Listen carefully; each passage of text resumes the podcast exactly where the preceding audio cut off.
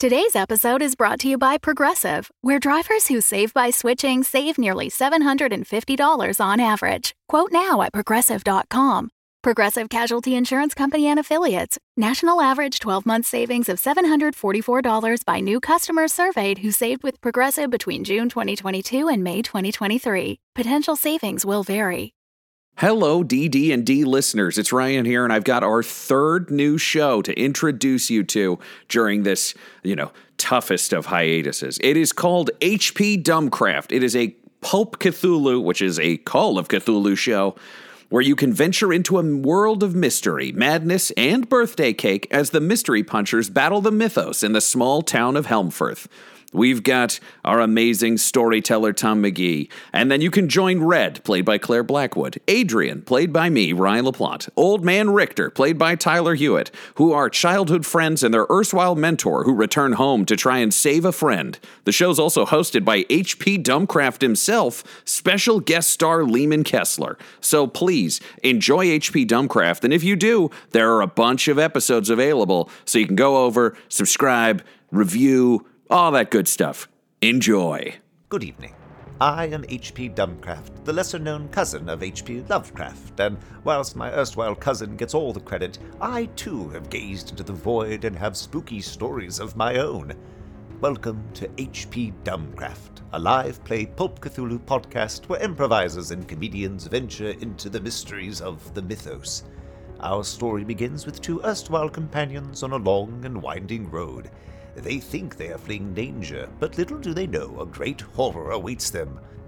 For they are not just running away from mortal danger, but toward the dumb horrors of the mythos. So the Great War changed many things. It changed the world forever. It changed the way people think about war. It changed the way I think the world thinks about itself. But for you, the war was spent differently. For you, the war was spent solving mysteries. Few of you were uh, child detectives uh, who had uh, grown up together in the, the, the town of uh, Helmfirth, um, a uh, small but, but nice uh, town in what's known as Love now known as Lovecraft Country, USA, a place of spooky happenings and mysterious goings on. And enough so that as, as young kids, you, you started to realize that there might be crimes afoot, possibly mysterious crimes. And you decided you were going to punch those crimes right in the face. And thus were born the Mystery Punchers. Currently, the year is 1932. Things have changed a lot since the end of the war. Things have changed a lot since the 1920s. Fascism is on the rise. Uh, there's talk of uh, massive international scale conflicts just lurking on the horizon. Uh, but for some of you, those concerns feel very, very distant. Uh, Claire, specifically for you and Ryan, um, the two of you. Um, being uh, sort of of the, the criminal variety, have uh, have led a slightly different life, um, and have most recently uh, been tearing up the streets of Boston uh, as part of a bootlegging crew um, that's generally been up to no good. but the two of you have been together for a long time. you've been friends for a long time. Uh, ever since your days as carefree children in the towns of uh, Helmfirth, you two have been kind of running around getting up to no good. Um, but of course, none of that matters if we don't know who you are. So, Claire, who are you?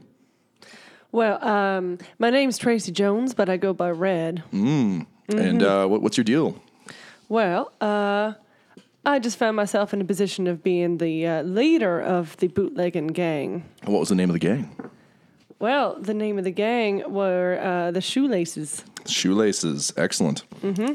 Uh, so the Shoelaces uh, were a fairly successful crew. Um, Boston had no shortage of uh, gangsters and ne'er do wells, um, but the two of you have been looking out for each other uh, ever since uh, your days as young kids. But more importantly, ever since you escaped the orphanage together. But we'll get into that later on.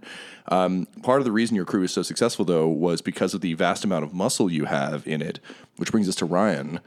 so Ryan your character uh, grew up with Red. Um, you've known each other for a very long time, uh, and she kind of takes care of you. It's a bit of a, a Lenny and uh, what's his nuts from what's this? Jesus, I'm so literary. you mean Br- Bruce? No, from uh, Lenny and Carl. No, God, okay, we're all on the same page. Lenny Bruce. I like all no, of these so uh, far. of mice and men. Uh, of mice and men. Oh, Lenny. the man and or the mouse. I can't. Lenny and Mouse. Yes, great. Dead mouse.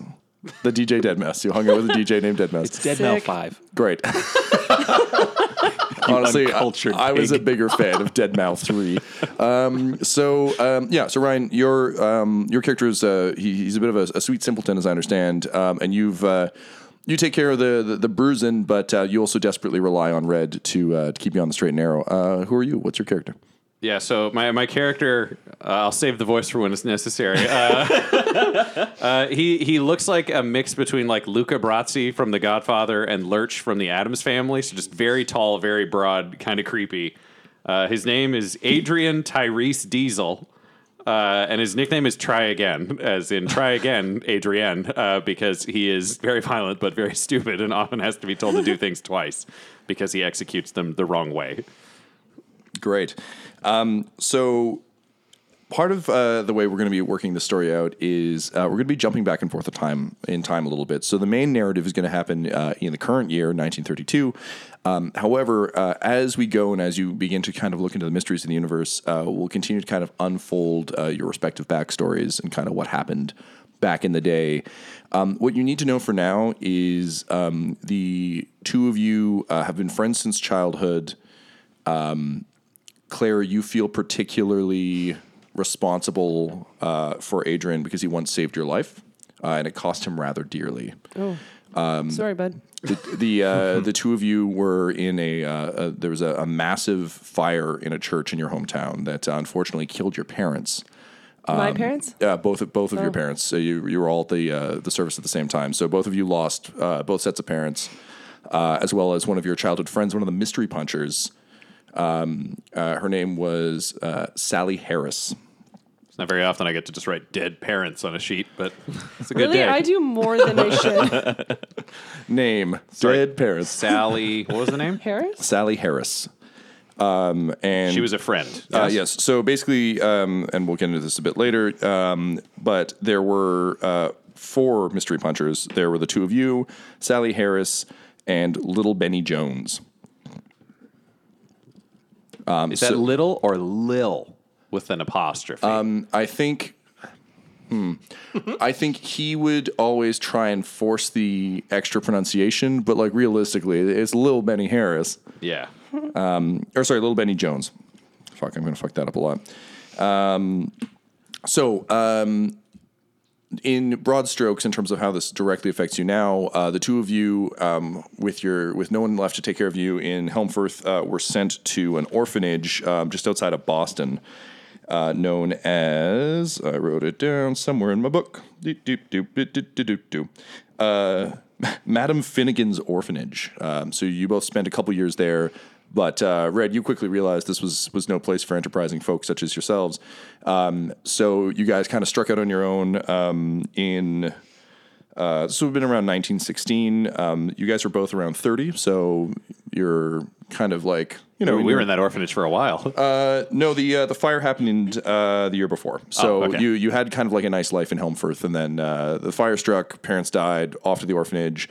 And Red, you saw opportunity in Boston that wasn't here. Uh, so you guys have been kind of together on the street as a gang for a really long time. For like 16 years, Yep, roughly. Yep, yep, yep. And I think you probably joined uh, another gang and worked your way up, uh, possibly by your shoestrings. Um, and uh, eventually kind of Red, I think you saw opportunities and, and struck out. But um, the two of you have kind of been been each other's guide for a long time. And I think generally speaking, um, in the way a lot of kind of small town tragedies work, you don't well, I mean, Adrian's not much of a talker anyway. You don't really talk about this sort of shit. It's important to your backstories, but the two of you, you've had 15 freewheeling years, um, and uh, you know, war came and went, prosperity returned. You guys have been kind of running the streets ever since. Uh, so that's the two of you. Um, but some people never leave home, and some people kind of uh, stay and, and, and sort things out. Uh, Tyler, your character um, has continued to live in Helmfirth, and even though you knew the mystery punchers and tried to kind of guide them and help them along the way, that was some time ago. And to you, I think they were one of many passing interests, but given the the width and breadth of what your character is interested in, um, I think he thinks of them the way you might think of like a really nice sunrise you saw one day, or like a cool book you read that you can't remember anything about but remember enjoying. Um, because as I understand it, your character is um, a bit not absent-minded, but busy-minded, um, as as I understand it. Uh, who are you? What's what's your story? Uh, so my name is Richter, um, just Richter, often referred to by the neighborhood kids as Old Man Richter. Uh, I'm a 70 year old man, and um, yeah, I am. Uh, uh, as you do in in a town like Helmfirth, uh, when you're not out there kind of telling your own story, people start to tell stories about you. Um, and so Old Man Richter has kind of a reputation around town, um, kind of looking out through the the shades of his home and things like that, and not really going out very much. And so he starts to build up a reputation of, you know, well, how did he get to live in that big house of his? Uh, did he kill his parents? Did he kill the previous owners? That kind of thing. Um, they don't see me around at neighborhood barbecues or anything like that, so I, I really do keep to myself in my uh, in my big lonely house. Cool. And um, what do you do for work, if anything? Um, I Or what uh, did you do for work? I guess you could be retired at seventy. I, I, I did own like a, a curiosity shop. Curiosity shop? That's kind of cool. Yeah, yeah, just full of strange uh, antiques. Um, a lot of people thought I was just kind of making up the stories about them, um, Right. But uh, that wasn't entirely the case. Okay, every time. so I think uh, I think I'm going to say that shop still exists. Um, you still run it, but maybe on the uh, almost um, Aziraphale hours from Good Omens, where it's just like you have two days a week or something. But um, given your interest in the occult, I think it, it is a uh, a space that um, you run it as a shop, but it's also you know it's like a um, it's like a hoarder who runs an antique shop. Um, it, I, I I knew a guy like this once, and that was his deal. Was like if if I just had this shit at my house, I would die. But Right. instead, I'll just put it in a shop and then sell it, and that way I can continue the hunt f- forever uh, without losing it.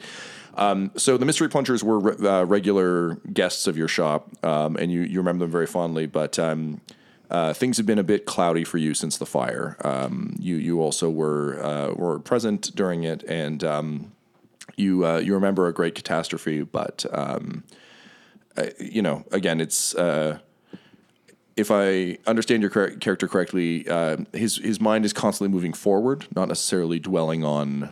Is that is yeah, that correct? Yeah, just he has kinda- things to look forward to as opposed to a past to dwell on. Yeah, cool. Um, so, old man Richter, you um, you uh, you've been again just kind of like running your shop. Um, Helmfirth is an interesting place, uh, particularly for someone with an interest in the occult. Not unlike the kids that you used to help on their their little missions.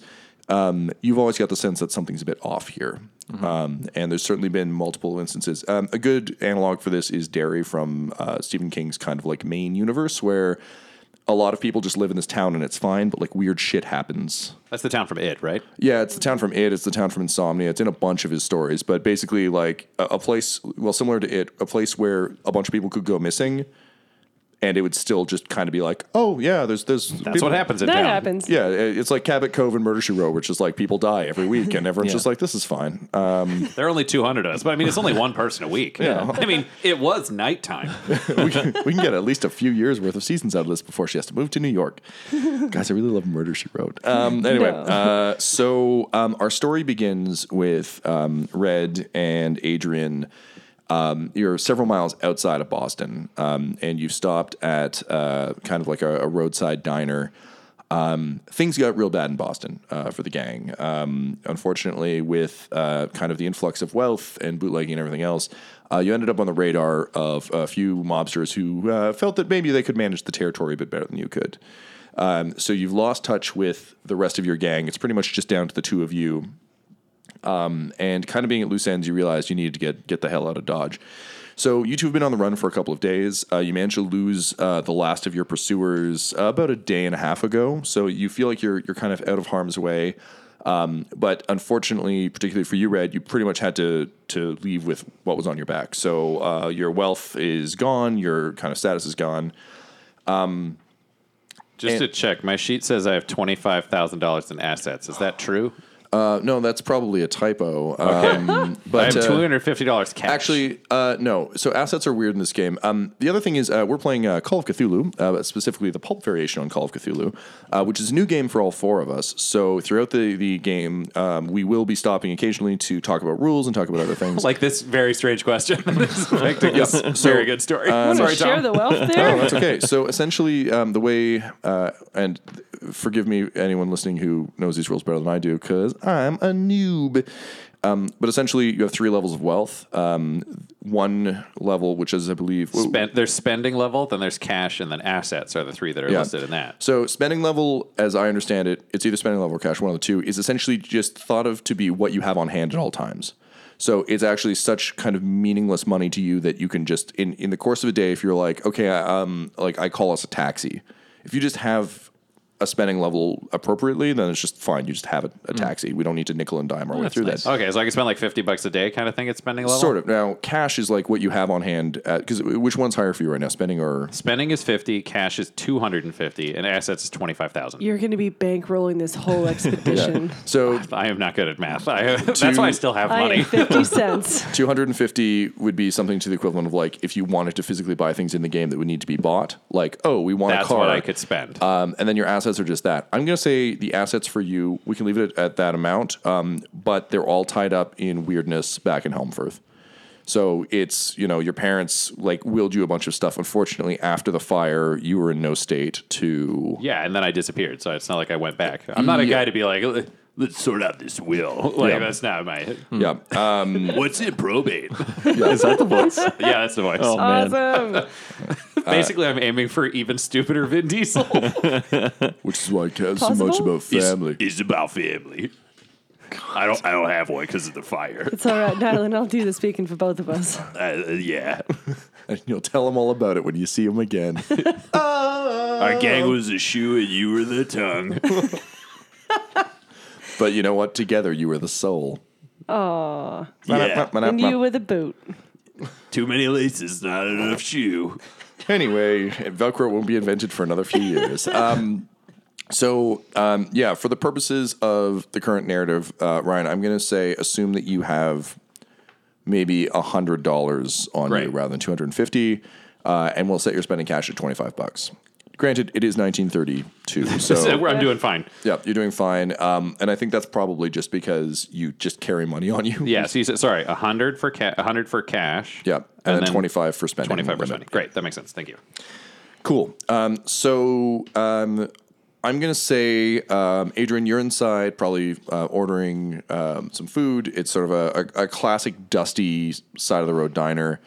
Um, off of a pretty major major road. Uh, obviously, Maine is beautiful, so it's not like it's a desolate patch, but like this is not the best. Um, you may need to make that money kind of ride for a long time. Um, and Red, uh, I think maybe to help justify why you haven't just taken this money from him, um, you're kind of like a, a fast talking, uh, silver tongued con woman. Is that kind of kind of the vibe you're going for? Essentially. Cool. So I think maybe there might be a thing for you where there's a little bit of discomfort in asking him for money. Like you're the face, like you're you're the one who figures shit out. So like um, you're aware the money's there, and if you absolutely had to use it, like he's offered to buy food, so it's like, yeah, this is fine. But in greater terms, it's like, no, we gotta. I have my pride. Yeah, exactly, exactly. And plus, I don't need money. I get what I want through other means. Bam. Um, so as he's inside ordering food, uh, you are outside. Um, I think kind of like leaning against uh, the car. The car is on its last legs. Uh, it got shot up a bit, uh, so it's it's a pretty busted up, sort of classic uh, fancy. I, I'm not a huge car guy, so uh, let's say Batman the animated series style, like car that would get hit sideswiped in the middle of Gotham, kind of like roadster. It, it would be very expensive. It's a now. very old Ford. That's a Yeah. safe bet. Sure, we did it. All right, uh, get at me, car Twitter. Uh, Yeah, they're listening to our Cthulhu comedy live play RPG podcast. start listening, car Twitter. Listen to us in your cars. I think we just found our show's hashtag. you, Yeah. you Car. Twitter. Hashtag car Twitter. Um, so, um, right, I think you're you're kind of leaning against the hood of the car. Um, can you describe what you look like? Absolutely. So uh, Red is uh, quite tall and thin. She's about five foot ten. Um, very very pale. Long red hair pulled down to a braid uh, halfway to her back. Um, bowler hat. She dresses mostly in men's clothing. Uh, right now, she's got a jacket slung over her shoulder. She's wearing a white shirt with suspenders, high waisted pants, and shiny shoes. Ooh. And uh, I don't know about the open, like I said, I don't know about the open carry rules of this land. She also has two fancy pistols Um, yeah, I, I think uh, it's it's a rough and tumble enough time, um, and I think you give off enough of a vibe of like a, a gangster tough that Mm-hmm. I think open carry is fine. Great. Oh, I didn't. I didn't 1930s Fords are classy as shit. I was gonna say I didn't specify, but I'm wearing a tuxedo uh, Fantastic. because Adrian always wears a tuxedo because he considers it a work uniform. Uh, he is constantly overdressed by accident. you Uh, look so fancy. yeah, he looks like the world's fanciest, spookiest butler. Awesome. Yeah, so uh, mildly androgynous looking, uh, very striking features. Not overly feminine though. Wicked.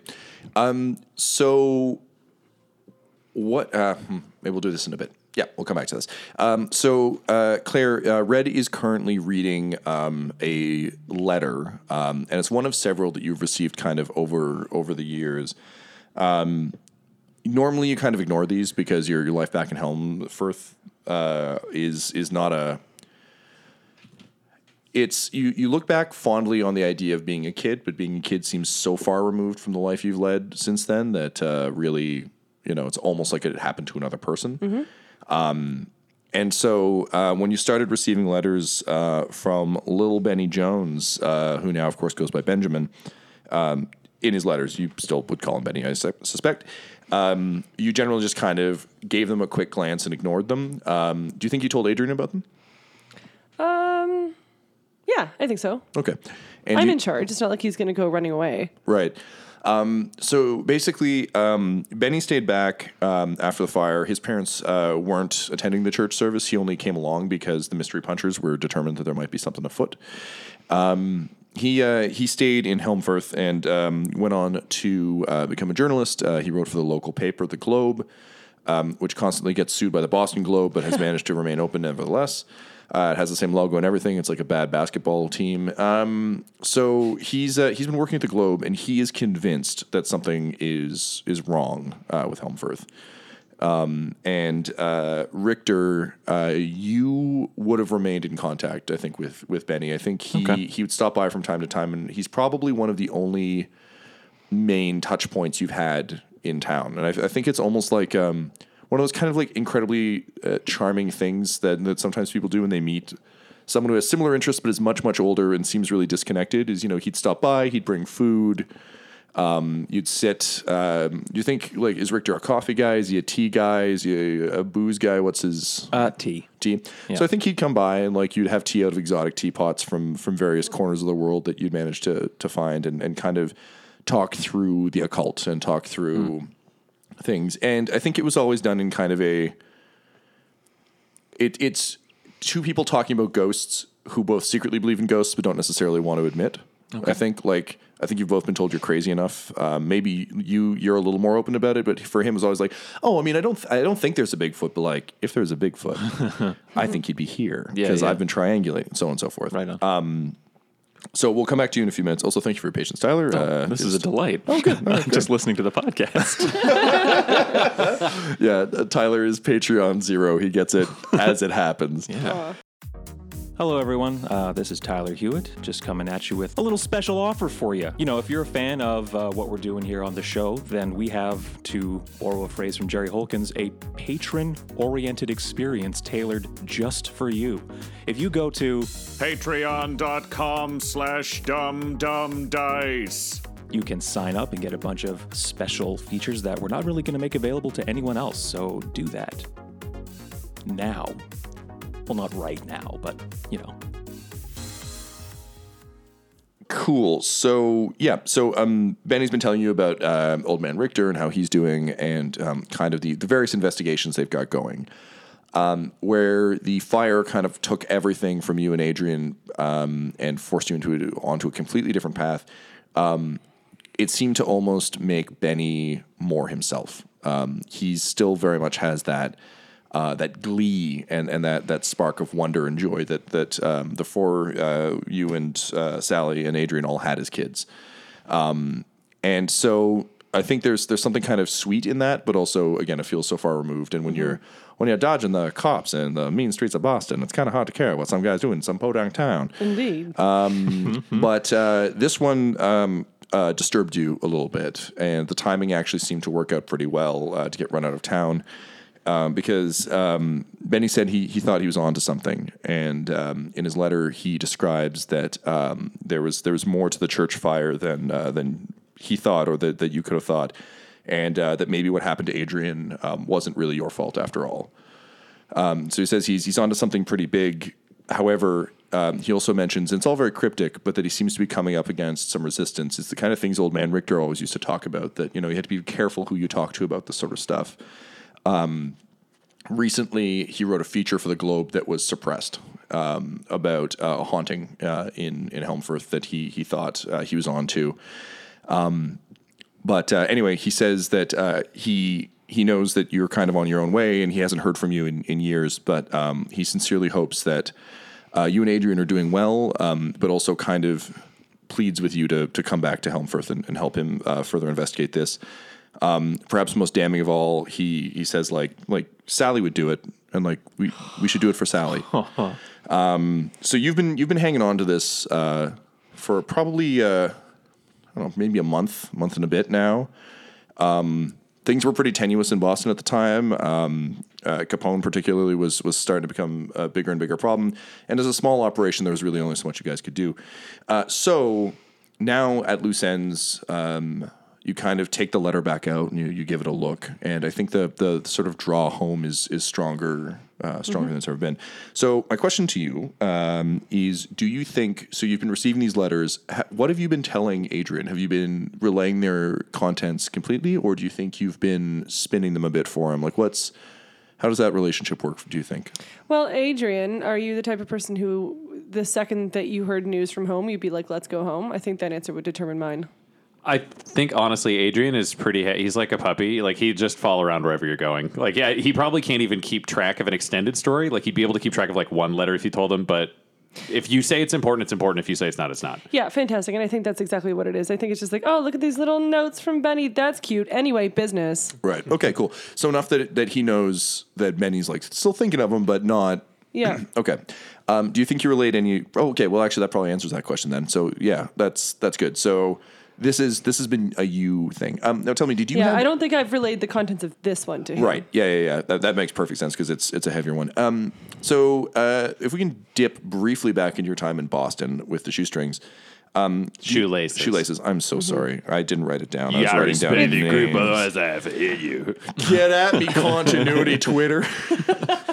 Get your friends from Car Yeah, Twitter get- and roll up in here. Get in line, see Twitter. okay, shoestrings. Laces? Strings? Laces? Laces. Shit, I even wrote it down wrong. God damn. Mm. Shoelaces. Yep. I did it. I even wrote a little box around it. There we go.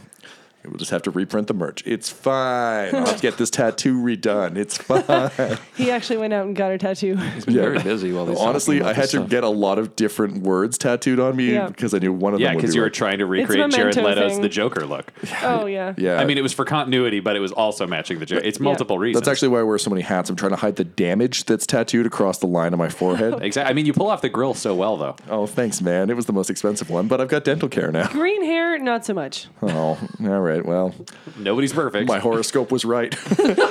um, cool. So, um, when you were running with the shoelaces, um, how big do you think this gang was?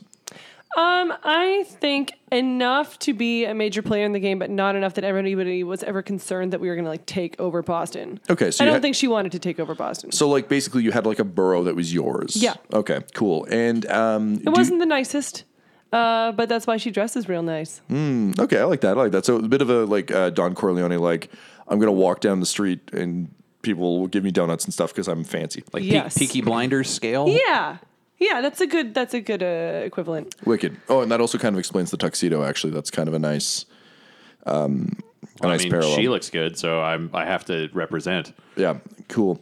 Um, so in line with that, um, What if we get invited to a birthday party? I gotta look good. and you do, ish. Um, Red, uh, do you think you had any any friends or advisors, or was it just kind of you and you and Adrian against the world, and then everyone else was like a member of the gang, but not? They were, you know, the, the Batman. 66 cronies who wear your costume but can't hang out with you. I think I was much more the face of the gang, and then I had like I had my accountant, I had my person to help me evade taxes, I had you know like Cool. that kind of thing. Um, but I was the I was the face. I was the head. I was the person who anybody talked to. So when a letter like this arrives with this kind of damning emotional information in it, did you have anyone you would tell about this, or have you just been? No, this is this is this is just for me. Okay, wicked. And how do you think Red's feeling about this now? Um, you know what? I think she's looking at it as an opportunity because they've just been running out of town and uh, she's got nowhere else to go. And maybe her old city needs a gang. It is Helmfirth is a fairly prosperous town. Um, it's uh, you know it's a, a mix. The, the depression hasn't really hit it the way it has a lot of other places. Um, a lot of old money, um, so people who wouldn't really be affected by market change. Um, and- Fantastic. So- and uh, yeah, so there, there there might be possibility. Also, it was literally something you'd never I think occurred to you when you had Boston, but without Boston, like this is a. I'm saying, and you're close enough that if you ever wanted to go back, you you could try. You know. Uh, okay, cool. Um, Adrian, in the gang, uh, there were a bunch of other toughs, that sort of thing. Obviously, you follow Red around. Um, I think, I think you had like, did you have a friend in the gang or did you have a pet? Realistically, I probably just had pets. Like there'd just be people I liked and people I didn't like, and that would that would be it. Or they're like, "What do you think about? it? I like him." Or like, Okay. I don't like him. So, like, m- maybe let's say like, And a he, he, I think, instinctively trusts all women. just Cool. universally, he's like, "Ah, they're good." cool, yeah, that, that okay, that tracks with what I'm thinking about your backstory. So that works nicely. And the one he doesn't trust, you know, if they disappeared, nah. That's a Red problem. Exactly, that's a me problem, darling. I'll take care of that. Um, so I think maybe it's like you're rather than a pet, you had like a bunch of feral cats, and maybe do you think you thought they were all the same cat, or just Oh. you had like multiple cats and you just kind of dug all of them? I think there he probably had multiple cats, but he probably thought there was only one cat. Like, I yeah, just that. the Yeah, idea that's that, that exactly like he just feeds whatever cat is in the house, assuming it's his cat, and then if he went into a different room, he'd be like, "Oh, I, I, I just, you want more food?" Like it's just like if he's got like ten cat balls in all the different rooms. Were orange. Yeah. I guess I was Hello, wrong. rainbow cat. Yeah, I suppose I'm also colorblind. Good to see you again, Sprinkles. You run so fast. What, uh, what was the what was the name of quote quote the cat? Sprinkles. Sprinkles. All right, great. They're my favorite part of a birthday party. Just like this cat. I found it on my birthday. Oh, boom. There we go. That's true. Okay, great. Uh, did- Cannon. so I think uh, I was gonna say you There is, brought a, I was Sprinkles. gonna say, there is a cat I've never met before in this car that I think is Sprinkles. I was actually going to say that I think the way we'll play this for, for flavor is that you'll never bring a cat. Like you can have a cat for this trip, but then when you get there, you're going to let the cat go, and then it's just going to continually be strays. oh, any city you're in. uh, he has never actually brought Yeah. a cat anywhere. He just assumes Great. wherever he's like Sprinkles goes and it comes back. Great. I don't know how this cat always finds me. It's just different cats wherever he is. Okay, that's great. All right, so you've got sprinkles. Um, that's very fun. Um, okay, so um, so Red, you've you kind of I think made made a decision. Uh, sounds like uh, that it's time to time to go home. Um, whether or not you actually connect with Benny or not, it will be up to you. But um, you know, it seems seems like the right thing to do. Um, so I think you make your way back in, um, possibly with a bit more spring in your step, having some direction, uh, and it's time to inform Adrian of, uh, of where where you're where you're off to and why. Right. Hey Diesel, you got those uh, you got those burgers? Uh, I'm eating half of a birthday cake. they just ordered the full dessert. Uh, uh, the server walks by and she's like, you know, hun, I honestly, I was confused when he said uh, he wanted a birthday cake. I thought this being a burger joint, he would want a burger, but you know, I just couldn't say no to that sweet tuxedo. Oh, you know what? It's his birthday today, and he just gets a little confused. Oh, well, happy birthday, young man. How old are you? three. Well, that's very sweet. My son's three too. Well, listen, I can let you have the birthday cake on the house, but if you want uh, burgers, you know, unfortunately, I am going to have to charge you. Oh, Of course, we wouldn't ask anything but that. Diesel, Uh, yeah. Uh, and I just take out five dollars and give it to the lady. Okay, she she looks at it like it's it's a tremendous amount of money. we'll be taking our change. Uh, she goes, oh, yes, dear, I thought so. Uh, and she goes back and, and makes some change. Um, and sure enough, uh, a few minutes later, comes out with a couple burgers. Um, so this is probably a good time to uh, touch on rules a little bit. Um, so uh, Call of Cthulhu is a percentile-based game, which sounds terrifying, and these character sheets look terrifying. I'm going to say something that's going to make them more terrifying, but I guarantee you it will sound less terrifying soon.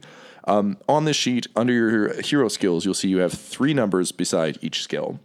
Um, the big one is your main, uh, what's known as percentage. So ultimately, the way this game works, unlike say a D and D, which is uh, trying to beat a certain difficulty number, you are trying to roll under these numbers. So the lower the roll, the better off you are.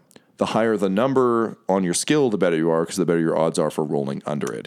So when they call them percentages, it's literally because that's the percent. So like I have a 90 in fighting brawl. So if I was fighting somebody, I'd want to roll Means you have- 89 or less. Uh, or a 90. Ma- Or- it's match or lower. so So, basically, lower. it means you have a 90% chance of hitting in a brawl. Is it a min max kind of thing where it's like if we roll a one, we're do much better than if we did roll Yeah. a ninety? So Okay. that brings us to our other tiny numbers. So the three numbers are uh, you've got your full your full percentage. Um, the smaller one is your half percentage, uh, and that tiny one is a fifth. So this is where my brain exploded briefly, um, but then I read the rules more and I got less scared. Oh, so are those degrees of success? Yes, sir. So basically, um, there is an extreme success, a hard success, and a normal success. So normal success is just rolling under your percentage. A hard success is rolling under half, and an extreme success is rolling under the fifth. Now, unlike D and D, this doesn't mean criticals and like I deal more damage. It more so means that for example, um, looking at uh, Claire, your character sheet here, you've got a one in archaeology. So, I mean, Yes, that, I sorry, do. that's a bad example. Uh, let's use accounting. So, you have a five in accounting. So, you have a 5% chance, which is the base that everyone has in accounting.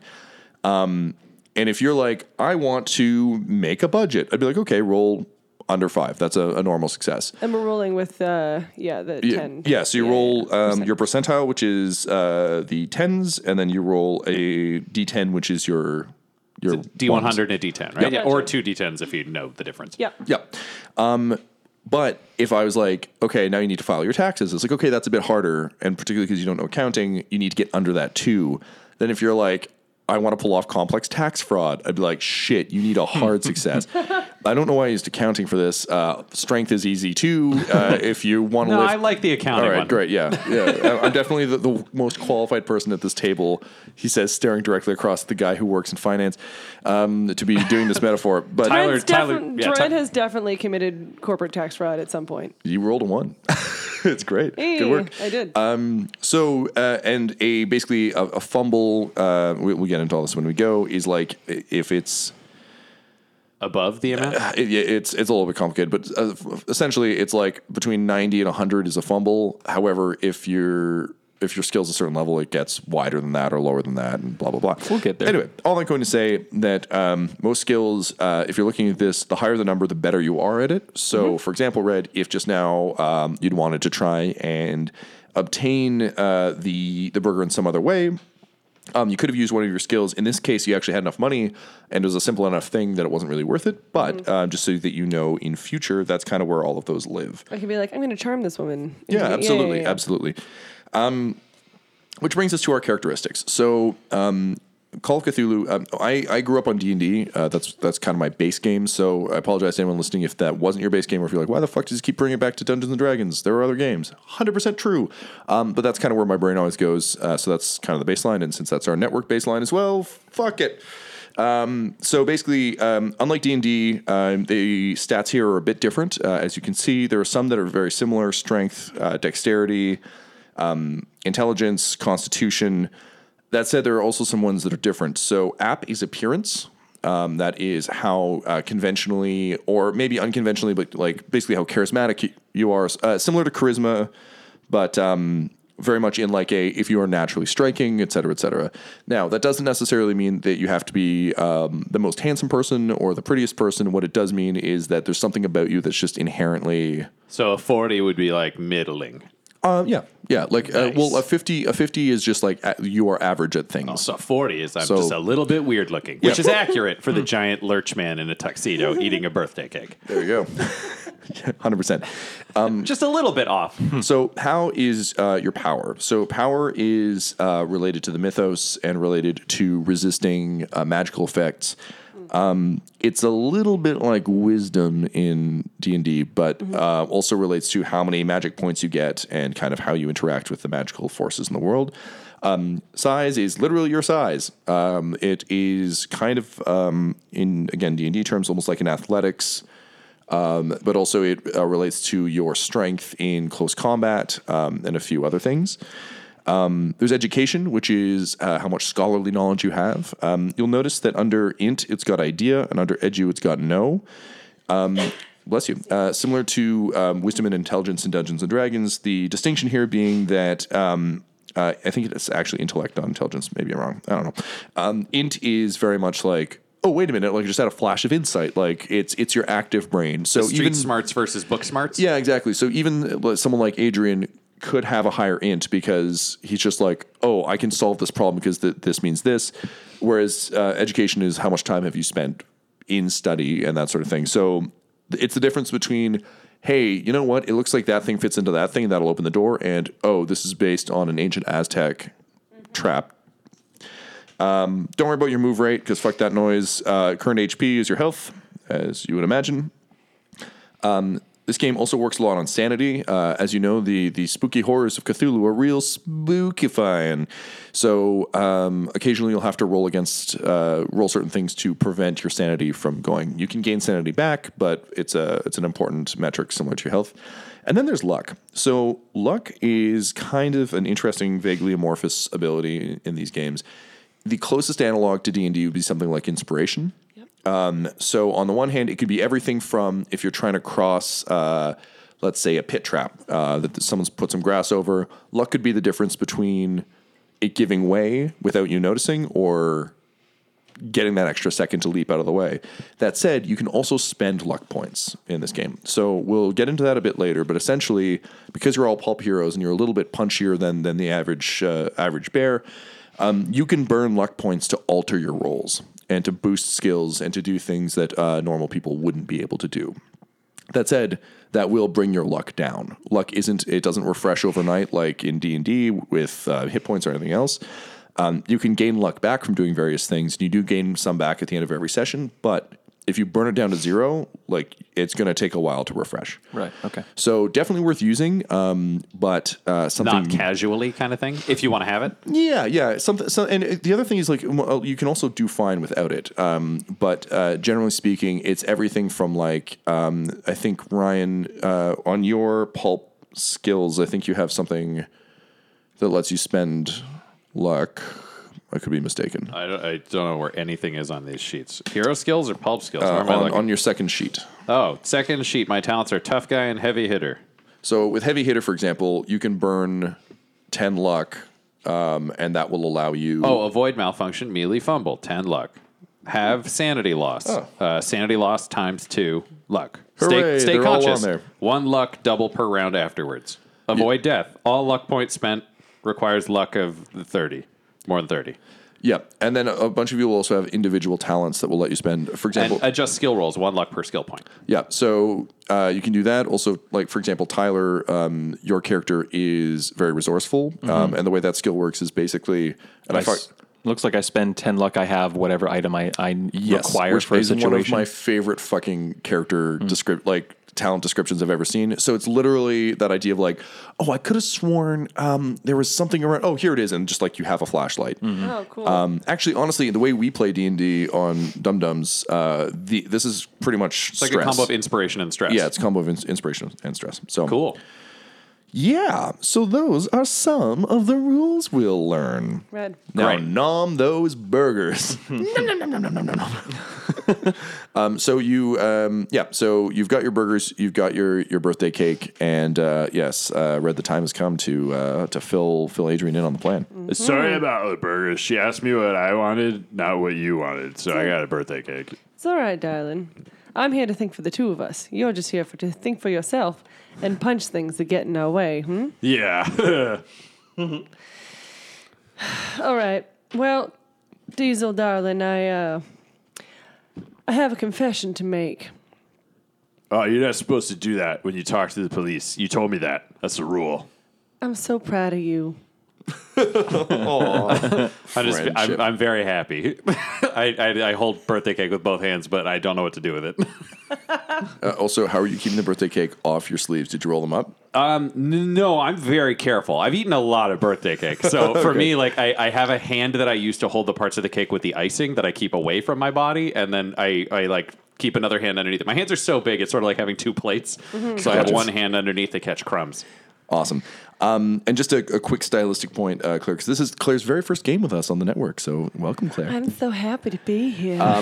uh, feel free, uh, as you see fit, um, to drop in and out of um, third person description of what's going on and first person. So, like, if it's a scene you're like, yeah, fuck yeah, Red would really, like, I want to talk through this, feel free. But also, if it's something like, I need to go into the item shop and buy a box of band aids, doesn't have to be like, why, hello there, I'd like to buy it. You can. oh, that's so different from what I normally do. So that's I fine. know, we're dragging you out of the LARP zone. Um, That's why I'm dropping in and out of voice yeah, so but regularly. as I said, feel free to play it however you want because Right. basically, um, because uh, on our network we often have um, people who've never played before. Right. We want to make sure that everyone kind of uh, anyone's style works. Anyone's style works Yeah. here, but we also want to give you the freedom for if you ever want to like fast track your way through Yeah, something, great. you totally can. All my campaigns are always super talky, and that's what I normally Which am used to. look, I've been talking for an hour straight. Like you Yeah. talk as much as no, you I want. I mean like like role play based.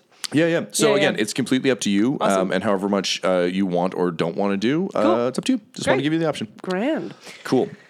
Uh, she uh, scoops a finger into your birthday cake and just kind of licks it off her finger. Hmm. Vanilla. Yeah, it's good. It's very you. Now, and she kind of pulls out this letter. Um, do you know what this is? Paper. Again, how did I make it this far in life without you? uh, this is another one from uh, our friend Little Benny Jones. Ooh, he remembers me. He does. He speaks very fondly of you. Now, I am not partial to being emotionally manipulated, but that is in fact what has occurred in this letter. Now, I am thinking, dear Adrian, that we have to go home. Okay. That's it. He's just eating cake again. That's exactly how I thought you'd take that. Are you ready to go uh, solve some mysteries? Yeah, I eat cake in the car. I don't know how far this car is going to take us, but we'll do our best. So the two of you climb into the car. Um, Here you go, Sprinkles. Uh, the cat's gone. I'm like, Oh, he'll be back later. We should leave some cake for him. uh, and I just put some cake on the floor outside the car. yeah, I was gonna say, Adrian. I think uh, similar to like a statue that a bunch of pigeons have shit on. There's just like a bunch of cake splatter around your seat because like eating freehanding cake in a car in like a 1930s car that's been shot up is not great. I mean, the amazing thing is there's none on the tuxedo, but I'm That's- not well, protecting the I, car. I feel like it's like a blast radius around the silhouette of you. yeah, I yeah, agree. Yeah, I do like Um, the idea of like a like an old timey gangster tough, but with just like cake kind of smeared on his face. Oh yeah, it's, Oh, yeah. again not on the tuxedo. No, yeah, no. I Face think is okay. even more terrifying. Honestly, it, it is. I, I like. I like that you kind of created this like Mister Fix It, um, which was like the Hulk went through a phase where he was just a mob enforcer and he just wore a tuxedo and he's just like, oh, Hulk open door, Mister Fix It. Um, it's great. I love it. Um, wicked. So. Um, with uh, with kind of the, the happy nom nom nomming of uh, of Adrian chewing on his cake and talking to Sprinkles, who he assumes is near enough to the car to hear. Um, Red, you you kind of uh, turn your eyes to the horizon and uh, and begin the long drive home. This episode of HP Dumbcraft features the voices of Ryan LaPlante at the Ryan LaPlante on Twitter, Tyler Hewitt at Tyler underscore Hewitt on Twitter, Claire Blackwood at Claire Blackwood on Twitter, and Keeper Tom McGee at McGeeTD on Twitter, with special guest star Leeman Kessler as HP Dumbcraft, AskLovecraft.com, and LeemanKessler.com. This episode was edited by Tom McGee, and all of Dumb Dumbs and Dice's art is by Decapitated Markers, at Decapitated Marker on Twitter. That's M R K R. Our theme songs are Dark Alleys and Sentinel by Kai Engel, and our ads use the tracks No Control and Chiefs by Jahzzar, J A H Z Z A R, and their music is available on freemusicarchive.org. When it comes to Dumb Dumbs and Dice, you can visit our website at dumbdumbdice.com. Our Twitter and Instagram are at dumbdumbdice, and on Facebook at facebook.com slash dumbdumbdice. But most importantly, we've got merchandise at redbubble.com slash people slash dumbdumbdice. And you can join our Patreon at patreon.com slash dumbdumbdice. That's D-U-M-B, D-U-M-B, D-I-C-E. Hail Cthulhu. Dumb Dumbs and Dice has to give a special thank you to the supreme beings of our Patreon at this time Christian Menicola, Long Long, the Half Blind Prophet, James Cuellar, DM Rob, Christopher Little, Joshua White, and Jill and Noel LaPlante. If you want your name to be added to this list, you can join our Patreon too at patreon.com slash dumbdumbdice. Thanks to them, and a little bit of thanks to you. The Fable and Folly Network, where fiction producers flourish. How much do you know about cryonic preservation? Cryonic preservation. The preservation of human beings at extreme low temperature. You mean like like uh, Walt Disney? I swear to God, if you say anything about Walt Disney's frozen head, I'm hanging up this phone right now. Swear to me you've never heard of the Red Valley Sea Seabolt until I just told you. I swear. You swear. Could you take your hand off my knee? Look, Warren, if they're sending the butter wouldn't melt new boy looking for Red Valley, it'll be for a reason. Trust me. People are losing their lives in this company. We pulled him out too soon. He is awakening exactly as we planned. He's dying on me! We're all murderers here. Bryony, you, me, that doorman probably. Guy on the corner there with the neck tattoo. I bet he's killed someone. Would you like to cut his head off? I'm sorry. The saw is fun.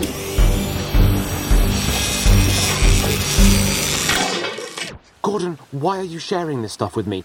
Why are you smiling? I don't know. I smile when things get awkward.